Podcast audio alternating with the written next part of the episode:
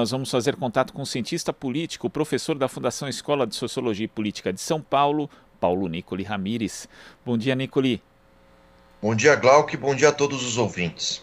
Nicole, as movimentações visando as eleições de 2022 continuam e ontem nós tivemos o um anúncio da filiação do senador pelo Espírito Santo, Fabiano Contarato, ao PT, ele que foi eleito pela Rede Sustentabilidade. Na semana passada nós já tivemos também a filiação também ao PT do Douglas Belchior, uma figura bastante importante do movimento negro de São Paulo. Como é que você vê essas duas filiações? Né? Isso sinaliza um espaço maior para pautas como a questão racial e a própria temática LGBTQIA, em 2022 por parte do PT?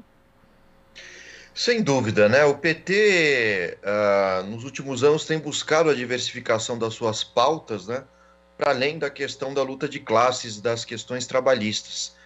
E o motivo também dessas transferências desses políticos para o PT se deve ao fato do retorno do Lula à cena oficial política, né? ou seja, Lula tornando-se novamente capacitado a, a, ser candidato, ele atrai né, a, a, possibilidade de mais votos e, consequentemente, transferências de votos aos seus aliados né, e, e indivíduos que venham apoiá-lo é, na, na, na, nas candidatura, na candidatura do ano que vem é, e, o, e, o, e, o, Lula, em troca, é, fornece apoio político e, consequentemente, votos. Né? Então, é um movimento interessante que acaba revelando é, como o PT se transformou, desde a libertação de Lula, como é, o principal partido de esquerda, sempre foi, né, diga-se de passagem, mas um partido capaz de atrair votos.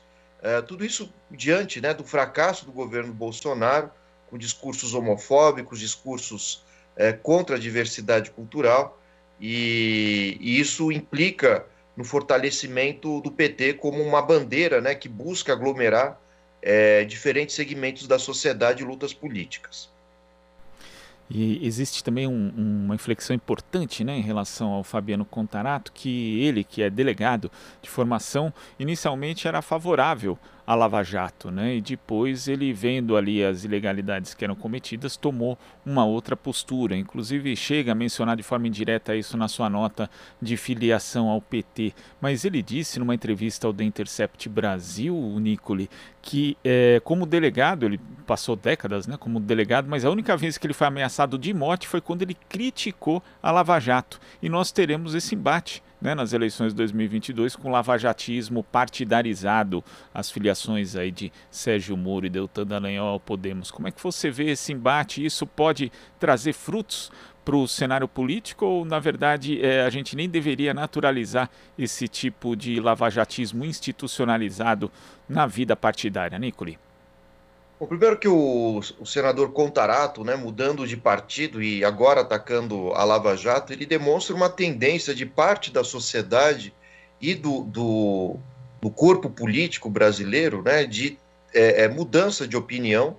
Antes, né, saudavam a Lava Jato como um grande processo né, de caça aos corruptos, e de fato a Lava Jato teve um lado positivo, no entanto, pecou é, terrivelmente à medida que teve como principal objetivo uh, tirar de cena a qualquer custo o, o, o Lula da, da, corrida presidencial de 2018.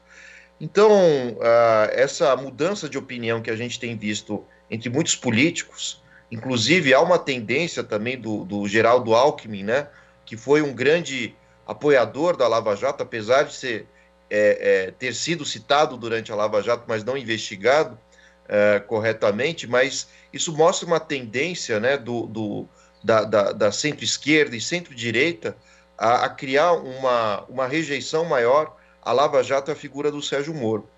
E se nós observarmos bem pesqui as pesquisas, né, o Sérgio Moro tem um alto índice de rejeição. De um lado dos bolsonaristas, por conta da ruptura ocorrida no ano passado, quando o Sérgio Moro abandona o Ministério da Justiça e decepciona os bolsonaristas, e por outro lado, há uma tendência quase que generalizada da esquerda, desde a prisão do Lula, né, é, de literalmente ter uma visão muito negativa sobre o Sérgio Moro. Então, o Sérgio Moro, caso seja candidato à presidência, de fato, ele tem essa profunda dificuldade de conseguir consensos na sociedade, né? Primeiro porque a extrema direita uh, o vê com maus olhos e do outro lado, né, a esquerda, a centro-esquerda uh, tem uma tendência né, de, de vê-lo como um grande corruptor do direito, né, é, dos direitos individuais. O, o, o, Sérgio Moro literalmente usou, usou um, na Lava Jato um vale-tudo, na realidade, para tirar o Lula da disputa eleitoral. E agora o que a gente está acompanhando é que o Senado norte-americano uh, e congressistas norte-americanos querem maiores explicações sobre qual foi a participação dos Estados Unidos, inclusive da CIA, uh, para treinar Sérgio Moro, uh, enfim, num curso em Harvard, uh, com o objetivo, literalmente, de prejudicar os processos democráticos em favor né, dos interesses econômicos norte-americanos. Então, o Sérgio Moro terá muito que explicar nas próximas eleições, e a tendência é que, caso se comprovem essas denúncias, Sérgio Moro tem uma rejeição ainda maior. Né?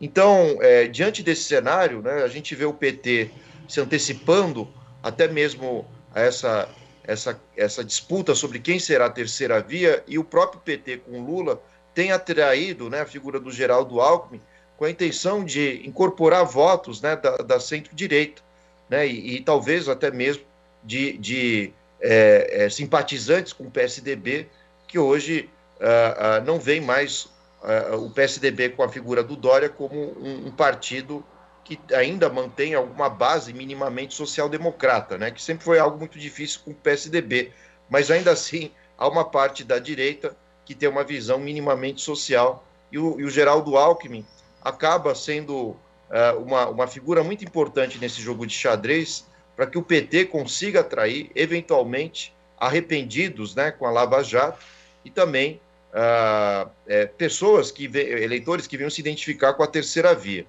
Então, esse é o cenário que está mais ou menos exposto né, para a gente, por enquanto, para as eleições do ano que vem. Né? Enquanto a terceira via, uh, ou a suposta terceira via, busca uh, atacar uns aos outros, o PT tenta atrair uma figura tradicionalmente uh, da direita, de uma direita moderada, uh, para seu, os seus quadros, pelo menos como vice-presidente, né, desde que seja o PSB, no caso o Geraldo Alckmin, e a intenção é exatamente jogar mais lenha na fogueira e atrair mais intenções de voto. Agora, uma coisa é fato, né? Algumas pesquisas têm mostrado que a rejeição ao Lula tem caído bastante e mesmo é, indivíduos que na última eleição votaram no Bolsonaro e se mostram arrependidos hoje, votariam hoje exatamente no Lula. Nicole, agora falando dessa movimentação ainda do senador Fabiano Contarato, mas do lado da rede sustentabilidade. O, em 2018, a rede foi o segundo partido que mais elegeu senadores, foram cinco, só perdeu para o MDB, que elegeu sete, mas agora só tem um, que é o senador Randolfo Rodrigues. Além do Contarato, também saíram Alessandro Vieira, que acabou indo para o Cidadania, Flávio Arnes e Stevenson Valentim, que foram para o Podemos. E mesmo a única deputada da legenda, Joane Alapchana, já se cogita que ela possa também sair da legenda. Como é que você vê a, essa curta trajetória da rede de sustentabilidade, esse encolhimento desde que conseguiu o registro definitivo, ali em 2015, até agora? Por que, que esse partido não conseguiu se firmar no quadro brasileiro, Nicoli? A verdade é que o, a rede foi um partido que surgiu com uma certa importância alguns anos atrás, no entanto, com, com sem, sem, capacidade de organização partidária, né? E o que, que significa? Significa que o PT, por exemplo, é um partido que é composto uh, por intelectuais, professores universitários, há um corpo burocrático já formado né, em gestão pública, entre outras atividades que já envolvem né, é, é, enfim, é, ações e, e, e, ocupações de cargos públicos. Né? Então, o PT já tem um know-how que torna esse partido mais organizado. É, e fora a, a, experiência do PT em termos de governabilidade nesse país, né? estados, municípios, inclusive a presidência. Então, essa experiência petista em termos partidários, apesar de muitos problemas né, internos e até mesmo ah, com investigações na justiça em diferentes governos, o PT ainda assim tem um, um, um grau de conhecimento técnico, né, de know-how, que faz com que, em momentos decisivos como esse que nós estamos vivendo hoje, seja o partido é, que não só apenas tenha mais organização, né, em termos partidários, mas também capacidade de diálogo com a sociedade, né? Então, é, eu acho que essa é a grande é, vantagem do PT em relação aos outros partidos de, de centro-esquerda, de esquerda, né? É um partido que tem uma grande estrutura partidária, é, capaz né, de movimentar a sociedade e também com a capacidade né, de exercer a governabilidade e, e, e apoio, né, inclusive, de um corpo intelectual, um corpo burocrático. Já a rede uh, foi um partido que conseguiu eleger alguns bons caciques, alguns bons políticos, inclusive, que saíram do PT e de outros partidos, mas o que faltou de fato foi uma organização capaz de é, transferir é, desses nomes né, a sua competência política é, nas urnas, né, ou seja, na, na, na, nas decisões do eleitorado. Então, me parece que o PT já tem uma, uma, uma tradição, né, seguindo um pouco, uh, enfim, do pensamento do Gramsci, né, de articulação com a sociedade civil.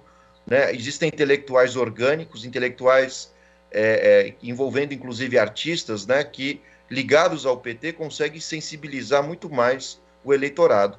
Então a rede não conseguiu constituir esse movimento é, nos últimos anos. Né? A gente vê claramente a, a, participação de um outro senador ou deputado em pautas importantes, mas falta ainda né, um contato direto com o povo e uma comunicação mais forte com a sociedade, né, para além né, do, do viés institucional no Congresso, na Câmara e no Senado. Então, essa é a grande dificuldade da rede. Né? É um partido importante, mas que não soube né, é, fazer parte uh, uh, de, um, de, um, de um amplo discurso né, perante a sociedade. E, e daí a dificuldade do, da rede se estabelecer com um partido forte. E o resultado disso é essa migração de muitos políticos importantes desse partido para o PT, por exemplo, né, que é o caso é, do Contarato, que ganhou muito destaque durante a, a, a CPI, né, diga-se de passagem, uh, mas o que o Contarato, enfim, joga de fato uh, no, no, seu tabuleiro político é a ideia de que, próximo de Lula, a tendência é que ele consiga dar saltos maiores políticos.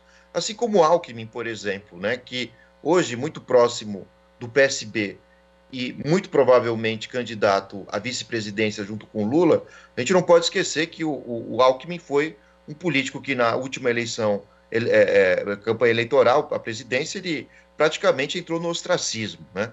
Ah, com poucas intenções de voto, e uma forma do, do, do, do Alckmin ressurgir no cenário político é também se aproximando do ex-presidente Lula, né? e buscando um discurso é, é, de diálogo entre a centro-direita e a centro-esquerda. Então, me parece que o Lula virou um verdadeiro rei Midas, né? onde ele encosta quem ele apoia, uh, consegue alavancar mais votos e até mesmo uh, permitir que políticos já decadentes no ostracismo adquiram mais notoriedade. Ou mesmo aqueles que estão em ascensão, como o, é, o Contarato, possam ainda é, é, conseguir né, saltos ainda maiores para suas carreiras políticas. Agora, Nicole, analisando esse pouco protagonismo, né, esse papel de coadjuvante mesmo no cenário político brasileiro exercido pela Rede Sustentabilidade e também por outro partido, o PV, que é aderente à causa ambiental, isso não mostra justamente que essa pauta é um pouco confusa no quadro partidário brasileiro? Porque, por exemplo, quando a gente vê agora na Alemanha a formação do novo governo, em que os verdes têm que dialogar com os liberais ali, com a coordenação do, do SPD, né, dos sociais-democratas. Você vê os verdes defendendo, por exemplo, que o, o Estado, na verdade, onere mais as empresas justamente para arcar com os custos da, do combate às mudanças climáticas e os liberais o contrário. Aqui no Brasil, é, existe, por exemplo, quando a gente lembra da candidatura de Marina Silva pelo PV em 2010, o vice dela era um empresário. Então já existia ali uma conjunção, um tipo de diálogo que, por exemplo, os verdes europeus ele já têm mais dificuldade para estabelecer. Né? Essa confusão da pauta ambiental aqui no Brasil acaba prejudicando também que essas legendas acabem se firmando, Nicole? Sem dúvida, Glauco. E fora o fato de que o PV foi um partido que teve pouca expressão política no cenário nacional, salvo quando Marina Silva foi candidata à presidência uh, na, na, três eleições atrás, obtendo a terceira colocação, né? Aliás, três ou quatro eleições atrás. Uh, e, e, por que, que o PV não alavancou também, né? Pelo mesmo motivo da rede, né? É um partido que é, tem alguns caciques, algumas figuras importantes, mas falta uma capacidade de diálogo maior com a sociedade. É, e um problema que a gente vive nessa chamada pós-modernidade, né, década de 80 em diante, com neoliberalismo, globalização e o toyotismo, é a fragmentação das pautas né, progressistas. Então, é, isso vai dificultando a capacidade de gerar consensos mais universais. Então, o que acontece? Né? O, o PV é um partido que pautou claramente é, na questão ambiental, mas, por outro lado, né, outros temas como a questão racial, a luta de classes, né, melhorias das condições dos trabalhadores, foi deixada de lado. Uh, mesma coisa com a rede, né? Foi um partido que se estabeleceu muito com a pauta é, anticorrupção, uh, mas ao mesmo tempo é um partido que não teve muito destaque nas pautas sociais, apesar da gente ver um outro político da rede participando de algum debate né, em torno de programas sociais. Agora o PT, por sua vez, ele manteve uma, digamos assim, uma velha ordem né, de organização política em que o partido, exatamente por se chamar partido, é constituído de partes, partes que se unificam, né, desde as questões, agora sim, raciais, ambientais, a, a pauta também é dentro do PT contra a corrupção, contra alianças contra os partidos. O PT é um partido que se divide também entre aqueles que são a favor com alianças com os partidos de centro, outros tantos são contra essas alianças. Muitos foram expulsos né, e pararam no pessoal é, exatamente por conta dessa briga, mas ainda assim o PT uh, apesar de todos os seus defeitos, é um partido que consegue é, conglomerar uma série de pautas políticas, e isso se reflete né, na figura do Lula e na capacidade que o PT tem de atrair diferentes tendências progressistas uh, uh, para o seu eleitorado. Uh, então, os outros partidos sofrem do mal do século, né, que é a fragmentação do discurso político, o fim das metanarrativas e a capacidade de, eh, de, de estabelecer bandeiras mais universalizantes, né? E, e, e, o PT, por sua vez, consegue, apesar dessa fragmentação discursiva né, e das pautas políticas, ainda assim o PT é um partido que consegue atrair diferentes públicos. Então é mais ou menos isso que acontece não só no, no Brasil, mas no mundo. É a dificuldade né, dos partidos de esquerda é, conseguirem é, conglomerar votos e ele, eleitorados é, em torno de diferentes pautas. Né? Então, óbvio que a pauta, as pautas, a pauta ambiental do PT, do PV, perdão, ela é importante. Mas a, a sociedade não está apenas preocupada com a questão ambiental, embora ela seja muito importante. Né? Assim como o PSOL, preocupado com as pautas sociais, e óbvio que isso é importante, mas isso não apenas constitui a sociedade, né? É preciso pensar num plano econômico mais amplo, pensar em questões que envolvam até mesmo é, alternativas democráticas, né, de grandes alianças é, com partidos que, enfim, são estranhos à esquerda. Afinal de contas, vivemos numa democracia e a democracia exige negociação, exige que muitas vezes, uh, e é o que faz o PT, o PT abra mão de algumas, é, de algumas é, lutas em nome de consensos maiores para que no futuro se busquem, uh, uh, enfim, é, progressos sociais, né? Então, é, é uma questão que a gente tem que parar para pensar, né? Uma via revolucionária, uma via democrática. Me parece que em pleno século XXI e depois é, do fracasso do socialismo real no final do século passado, o caminho mais plausível né, para os partidos de esquerda é, são sempre as vias democráticas, os caminhos que buscam consensos e até mesmo diálogo com políticos né, que são estranhos a, a, a de fato, as pautas é, verdadeiramente de esquerda. Né? Então, isso é muito difícil, inclusive, para o eleitorado entender principalmente o mais radical, mais uh, voltado né, às pautas sociais, revolucionárias, mas é, é, me parece que em nenhum momento o PT buscou uma, uma ruptura institucional. Em nenhum momento o PT buscou romper com as regras do jogo. Aceitou, inclusive, a prisão de Lula. Aceitou o que é, de fato, essa democracia, uh, uh, enfim, de alianças, né, com partidos políticos. E as regras são estas, né, de, dentro desse regime. E, e o PT uh, soube se adaptar, é, gostemos ou não desse cenário, mas soube se adaptar às regras do jogo. Então, é, isso faz com que o PT se torne o, partido de maior relevância para a esquerda. E os demais partidos progressistas, isso inclui a Rede, o PV, não conseguiram angariar esse tipo de, de, de, de posição política, e o resultado está aí, né? ou seja, é, muitos candidatos abandonando é, esses partidos, e esses partidos, por sua vez, perdendo força no cenário nacional, apesar da relevância das suas pautas. Nicole, eu queria agradecer a sua participação aqui no Jornal Brasil Atual. Até a próxima. Muito obrigado, Glauco, e bom final de ano a todos. Bom final de ano. Conversamos aqui com o cientista político e professor da Fundação Escola de Sociologia e Política de São Paulo, Paulo Nicoli Ramires. Você está ouvindo Jornal Brasil Atual. As notícias que os outros não dão.